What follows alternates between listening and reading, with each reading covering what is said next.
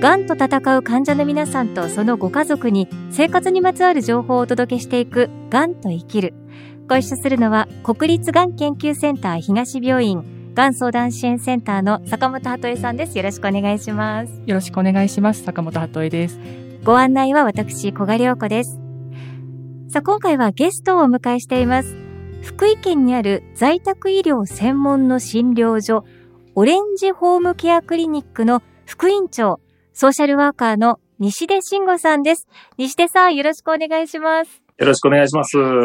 坂本さんと西出さんは、もう元からお知り合いということなんですよね。そうですね。あの、本当に福井と千葉ということで、距離はすごく離れてるんですけども、実は西田さんとは、職場の外の仕事、あの、私たち実はあの、日本医療ソーシャルワーカー協会っていうところの、はい、そういった活動をしてるんですね。職能団体なんですが、あの、そこで一緒に理事をさせていただいていて。あ、そうなんですね、はい、そのご縁で、おそらく6年ほど前から、はい、ご一緒させていただいてて、はい西出さんは本当にいつもクールに、はい、決める男ですよ。はい。そうなんですね。はい。西出さんも満面の笑みでいらっしゃいますけれども、クールと言われつつも。あの、西出さんが副院長を務めていらっしゃるオレンジホームケアクリニック、こちらの福井県におありなんですよね。福井県では初めての24時間365日対応の在宅医療専門の診療所というふうに伺っております。番組でも西手さんたびたび在宅医療について取り上げてはきたんですけれども、改めてその在宅医療ってどんな医療なのか、どういうものなのか、簡単にちょっと改めてご説明いただいてもよろしいですか？はい。定期的に医師が自宅に訪問して生活を支える医療です。で、患者さんとしては通院困難な方っていうのが、まあ、一つの条件というか、になります。で、状態に合わせて診療の頻度は変えるんですけども、まあ、基本的には月に1回ぐらい自宅に訪問させていただくっていう形に思います。あとは、土日とか祝日とか夜間とか、あの緊急時に何かあった時と、えー、そういった時にも往診という形で訪問して薬を出したりとか、採血したりとか、そういったことをする医療です。また、訪問看護ですとか、ケアマネージャーさんとか、そういった方々とも連携して、医療以外の部分も支えつつ、在宅療養を安心して過ごせるようにサポートする医療というふうに考えてもらえるといいかなと思います。ありがとうございます。今お話を伺うと、その基本的には通院が困難な患者さんに、医療だけではなくって、その医療以外の部分、かなりこう生活のサポートという部分でも、あの、していかれるということなんですね。そうですね。あの、在宅医療は医療の部分だけうまくいってれば、療養生活がうまくいくかとは、そういうわけではないので、うん、その生活のこととか、困りごととか、そういったことも幅広く相談に乗ったりとか、まあ、何かできることないかですとか、あとは地域とか事業所の力を借りながら、えー、みんなでサポートしていくっていう医療かなと思います。あの、例えば通院が困難な方っていうのは、決して高齢の方とかご病気が重い方とか、あの、いろいろあると思うんですが、年齢にはとらわれないということですね。そうですね。例えば私たちのクリニックですと、医療的ケア児と呼ばれる医療が必要な子供たちだったりですとか、あとは障害を抱えていらっしゃる方とか、まあ本当に幅広く、あの、年齢や病気というよりは、まあいろんな事情で通院困難な方に対して、まあ、医療を提供していくっていう形ですかね。うん坂本さんのところにも、うん、やはり東病院にも、その在宅医療に切り替えたいな、みたいな相談っていうのはあるんですか、うん、あの、すごく多いです。あ、そうなんですね。はい、特にあの、本当この、20年ほどで国の政策的にもかなり、まあ、在宅医療、積み慣れた家でできるだけご本人らしく過ごせるようにっていうところが整備されてきたっていう経緯もあるんですけども、それプラス、やっぱりここ3年はですね、やはりコロナの感染拡大によって入院していると面会制限が厳しくて、ご本人とご家族が会えないっていう事情がありましたよね。あの3年前から本当にさらにこう在宅療養っていう形で、あの家で過ごしたいっていう方もすごく増えています。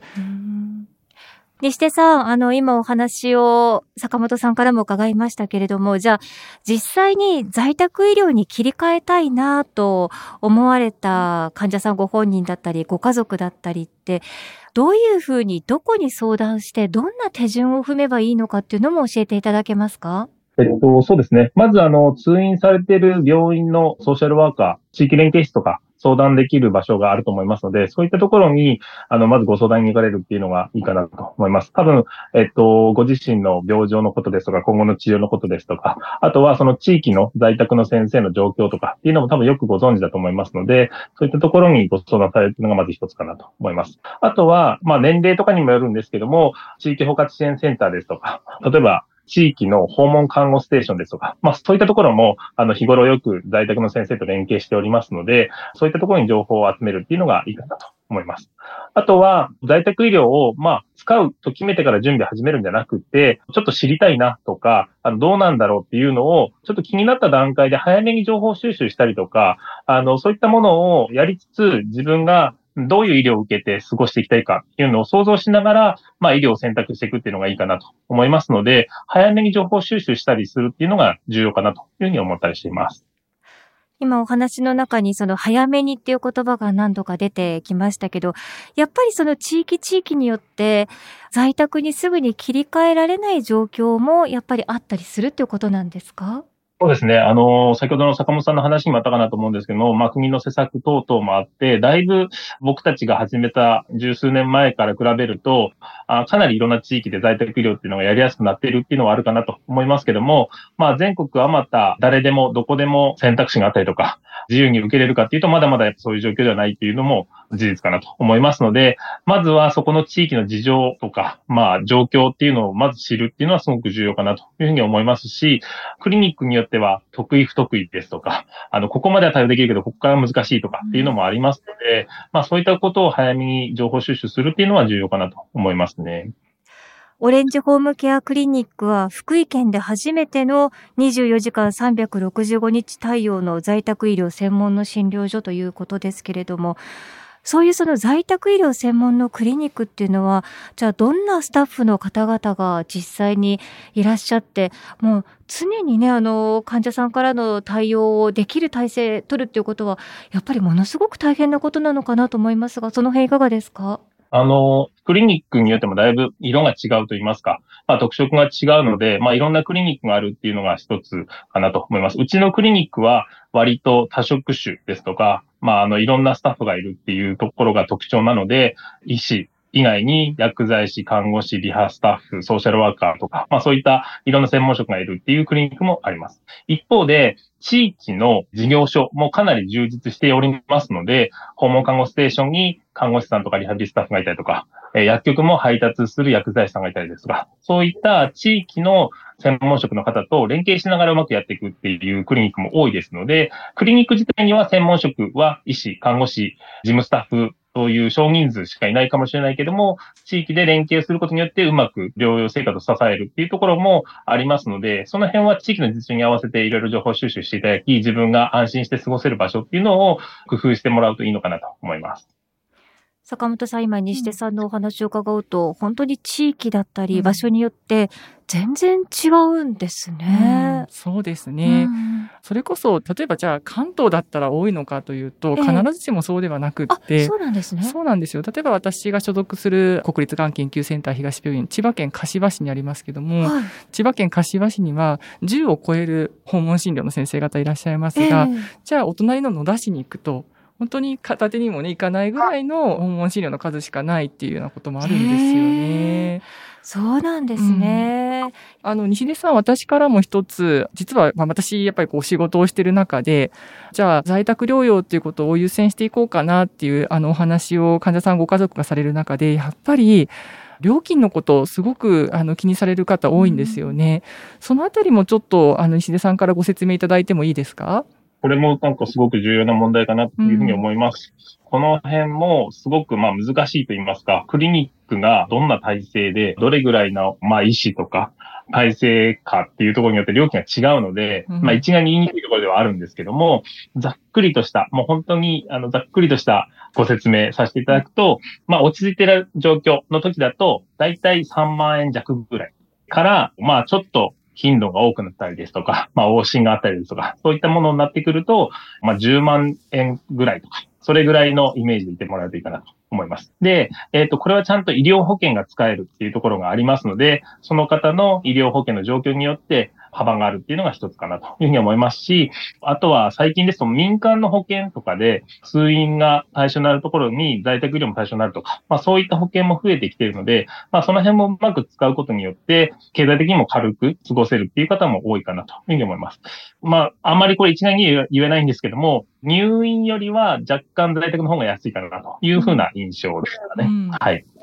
にしてさ、この3万円弱から10万円くらいっていうのはあそうですね。えー、一月にかかる料金っていうふうに思ってもらうと思います。在宅は、だいたい月に2回お家の方に寄せてもらうっていうのを基本にしながら、まあその方の状況に合わせて、例えば週1回とか、あの、もうちょっと多い頻度でっていう場合があるので、まあいろいろな場合があります。で、えっ、ー、と、月まとめて払うっていうケースがほとんどかなと思いますので、1ヶ月で3万円弱ぐらいから、まあ10万円弱ぐらいっていうふうに思ってもらうといいかなと思います。西出さん、あの、ちょっと追加で質問なんですけども、結構やっぱ患者さんたちからは、え、介護保険じゃないんですか？介護保険だと1割負担なんですけど、っていうようなね、はい、医療保険だと3割負担なので、えー、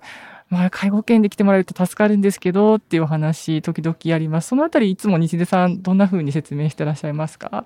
そうですね。あくまでもやっぱ僕たちは在宅医療は、まあ医療の部分なので、医療保険になるっていうのが一つですね。で、もちろん医療だけがあればうまくいくわけじゃないので、訪問介護さんとか、デイサービスとか、まあ高齢の方ですとそういったものもうまく使いながらになるのかなと思うので、なるべくその安く抑えるとか、まあそういったいろんな必要もあるので、あの、その経済的なことに関しても、早めにというか、あの、まあ相談するのが一番かなと思います。自分はこれぐらい払えるんだとか、うん、まあこれ以上なシーンだとかっていうのも言ってもらうことで、じゃあ頻度どうするかとか、どこまで何をするかみたいなところも相談乗れるかなというふうに思いますので、あの、その辺の事情も喋るっていう方が、あの、うまくいくかなというふうに思います。うんそうですね。そのあたり、まあ、窓口になっているソーシャルワーカーに聞いていただければ、うん、あの、きちんと制度的なことも含めてお話しさせていただけると思うので、うん、あの、いきなりね、お医者さんが窓口だとほら、ちょっと気が引けちゃうところがあると思うんですけど、えー、遠慮なくソーシャルワーカーに聞いていただくといいかなと思います。その、やはり、金銭面だけ考えると一概に、じゃあ家に帰って、病院でこう、みっちり入院みたいにお世話してもらわなくていいから安いんだっていうのはまたちょっと考え方は違って、まあ、それぞれ、その、だからご自身とかご家族がどういうふうにその患者さんがこれから過ごしていきたいかっていうのをメインに、病院なのか、お家に帰るのかっていうところを考えるっていうことでよろしいんですか？もう本当に自分は何か不安が強くって、すぐ近くに、あの、医療者とか対応できる状況じゃないと難しいっていうことになってくると、在宅医療よりはむしろ病院とか施設っていうのが選択になっていくかもしれないですけれども、逆に、例えばお孫さんと一緒にいたいんだとか、あの、ペットと一緒にいたいんだと。か、まあそういった方々に関しては在宅医療をうまく使って、自分の過ごしたい生活をしていくっていうのはできるかなというふうに思いますし、多くの方は最初はやっぱ不安で在宅医療を始めるんですけど、使っていくうちに、あ、こんな感じで進んでいくんだなとか、あ、これなら私、こう安心して過ごせそうだな、みたいな方々もやっぱいるので、その辺在宅医療の先生方も、まあ、プロフェッショナルなので、あの、その方の状況に合わせて頻度ですとか、まあ、対応の仕方っていうのも、臨機応変に変えてくれるところはあるので、まあ、使ってみると意外に、あの、すごく不安だったけど大丈夫だとか、最後までお家にっていう方も多いっていうのが印象ですかね。やっぱりにしてさ、最初は皆さん不安なんですね。そうですね。やっぱりその、今まで病院で過ごしてたことを、まあ全部自分でやらないといけないかとか、もし、こう自宅で緊急のこう症状とかが出た時にどうなるんだろうとか、まあそういったことをやっぱ不安に思われる方も多いですし、やっぱりあの家族への介護負担が増えるんじゃないかとか、まあその辺でやっぱ在宅医療を躊躇する方とか、あの遠慮する方っていうのはすごくあの多いのかなというふうな印象はあります。うんあの、実際やっぱりね、あの、西出さんのところはいろんな多職種が、まあ一度に返しているということだったんですけども、うん、あの、先ほど西出さんからもお話あったように、一度に返していない、まあ要は他の事業所と看護師さんだとか、えー、薬剤師さんだとかは、あの、他の事業所と連携して、あの、対応するっていうことになったときに、うん、これまたね、よく、あの、受ける質問が、じゃどうやって連携取るんですか？そうですね。バラバラじゃないって思っちゃいますよね。そうなんですよね。そのあたりもよかったら西出さんちょっと触れていただいてもいいですか？あの、在宅医療が始まった当初から、やっぱりその横の連携といいますか、そういったものもすごく重要だっていうふうに国の施策等々でも言っていて、なので、かなりその在宅チームで連携をすることとか、あの、話し合うことっていうのは重要なこととして、日頃から取り組まれているかなというふうに思います。なので、まあ、始まる前、ですとか、始まった時ですとか、あとは1ヶ月後とか、半年経ったらとか、まあそういった定期的に集まって話する場みたいなのを設けながら、各専門職が思うことを伝え合ったりですとか、あとは今後どんな風な課題が起きるとか、これ、それに対してどういう風に対応していくとか、まあそういうようなものを確認しながら、なるべくその緊急なことが起きないように、困りごとが起きないように、在宅生活をうまくサポートしていくっていうところをやりながら連携取ってるって形ですね。うん今急に私思い出したんですけど、はい、あの今在宅チームの在宅での多職種の連携っていうとこ触れていただいたんですが、うん、実はあの病院から自宅に帰るっていうところに関してもねあの西出さんあれですよね。対前合同カンファレンスっていう形で入院中の患者さんのところに、まあ、院内の医師看護師、まあ、ソーシャルワーカーとかそして、えっと、在宅を療養をサポートしてくださるお医者さんだとか看護師さんケアマネージャーさん来ていただいて、そこでこう引き継ぎだったりとかあとやっぱり患者さんがあの在宅でどういうことを大事にしたいと思っているかっていうことを一度に返して話し合いをして、はい、その後家に帰るっていう、そういったものもね今体制が整備されてますもんね。かなりその辺は進んできてるなというふうに思いますし、あと在宅医療をやっててよくこう勘違いされる方が、その在宅医療を受けるともう病院に戻れないんじゃないかとか、うん、今の先生がもう受けてくれないんじゃないかっていうふうに思われる方結構多いんですけども、そんなこと決してなくて、うん、入退院を繰り返したりですとか、自分はこういう状況なので入院とか、こういう状況になったら在宅とかっていうのを選びたり、表明していただければそれに合わせて、あの、また病院とも連携取ったりもしていくので、あの、その辺は安心して過ごされるといいかなというふうに思います。うんそうなんですね。あの、自分だったり、その家族のためにチームを組んでもらえるっていうことなんですね。そういうことです。ええー、そんな手厚い仕組みがあるんですね。ありますね。だから、今でこそ私もこの仕事をしていて、その患者さんごとのチーム作りっていうのがすごく当たり前のことになってますけども、はい、やっぱり20年ぐらい前って結構やっぱりハードルが高くて、そのお電話でしかね、こう声を聞いたことがない先生だとか看護師さんにチームに入ってもらえますかみたいなやり取りをするの、やっぱり結構心理的なこうハードルもあったんですけど、いろんなその患者さんだけではなくって、日々こう月に1回関係者で集まって勉強会をやったりっていうようなことも地道にやりながら、顔の見える関係がその地域地域でこうできていく中で、今西出さんおっしゃってくださったような、こう、ああの患者さん最近やっぱちょっと症状も辛くて、あの入院しようかどうしようか迷ってるんですよ、みたいなことも結構日常的にね、こう、やり取りをしながら、そこら辺はもうチームごとでこうそういう形式ばったというよりはもう日常的にやり取りをしながらみんなでその患者さんを支えていくっていう、はい、あの雰囲気ですよね西田さん。ですね。やっぱちゃんと情報連携した方が患者さんも安心だし、うん、やってるみんなとしてもやっぱやりやすかったりするので、やっぱりあの日常的に連絡を取ることとか、なんかおかしいなとか、なんかちょっと言っといた方がいいなみたいなことに関しては、割と電話だったり、うん、IT 使った連携システム使って情報共有するとかっていうのは、かなりあのどこの地域でもやってることかなと思いますので。へそんなオーダーメイドに近い仕組みがあるっていうのを聞くと、在宅医療でもちょっとね、不安が和らぎますね。うんうんではですね、西手さんには次回も続けてご出演いただいて、これまでの、そしてこれからの西手さんの取り組みについて、さらに詳しくお話を伺います。西手さん、来週もよろしくお願いします。お願いします。よろしくお願いします。千葉県柏の葉にある国立がん研究センター東病院の敷地内に病院連携宿泊施設三井ガーデンホテル柏の葉パークサイドが開業しましたがん治療経験者医療関係者の方々からのご意見を反映し客室にはご要望の多かった電子レンジペットボトルオープナーなどを設置。浴室洗面台入り口には治療中の筋力低下に備えて椅子をご用意しました。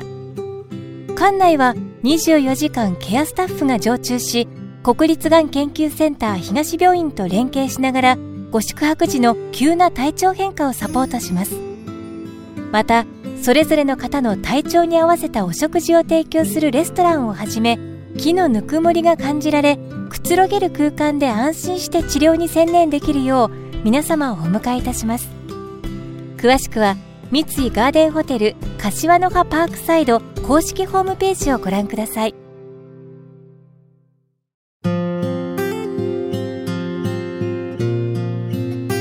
がんと戦う患者の皆さんとそのご家族のために生活にまつわる情報をお届けしていくがんと生きる。あの、坂本さん、改めてその在宅医療、西出さんがまあ早めに相談をっていうことをね、何度もおっしゃってたのが私すごく印象に残りました。うんそうですね。あの、最近増えてきているのが、やっぱり癌の診断を受けたところから、はい。あの、もしも、例えば通院し続けるのが難しい時には、在宅医療を受けたいんですっていうような、すごい早い段階からご相談にいらっしゃる方も今、ちらほら出始めてるんですね。だから、その、やっぱりこう、まだ治療中だから、相談に行くの早いよって、ちょっとご家族にこう、ちょっと止められちゃってっていう方なんかもいらっしゃるんですけども、情報を、あの、収集するっていうところでは早すぎるっていうことはないので、相談したいなって思った時が、相談のしどきだと思って、はい。相談支援センターにいらしていただければと思います。はい。ぜひ活用してください。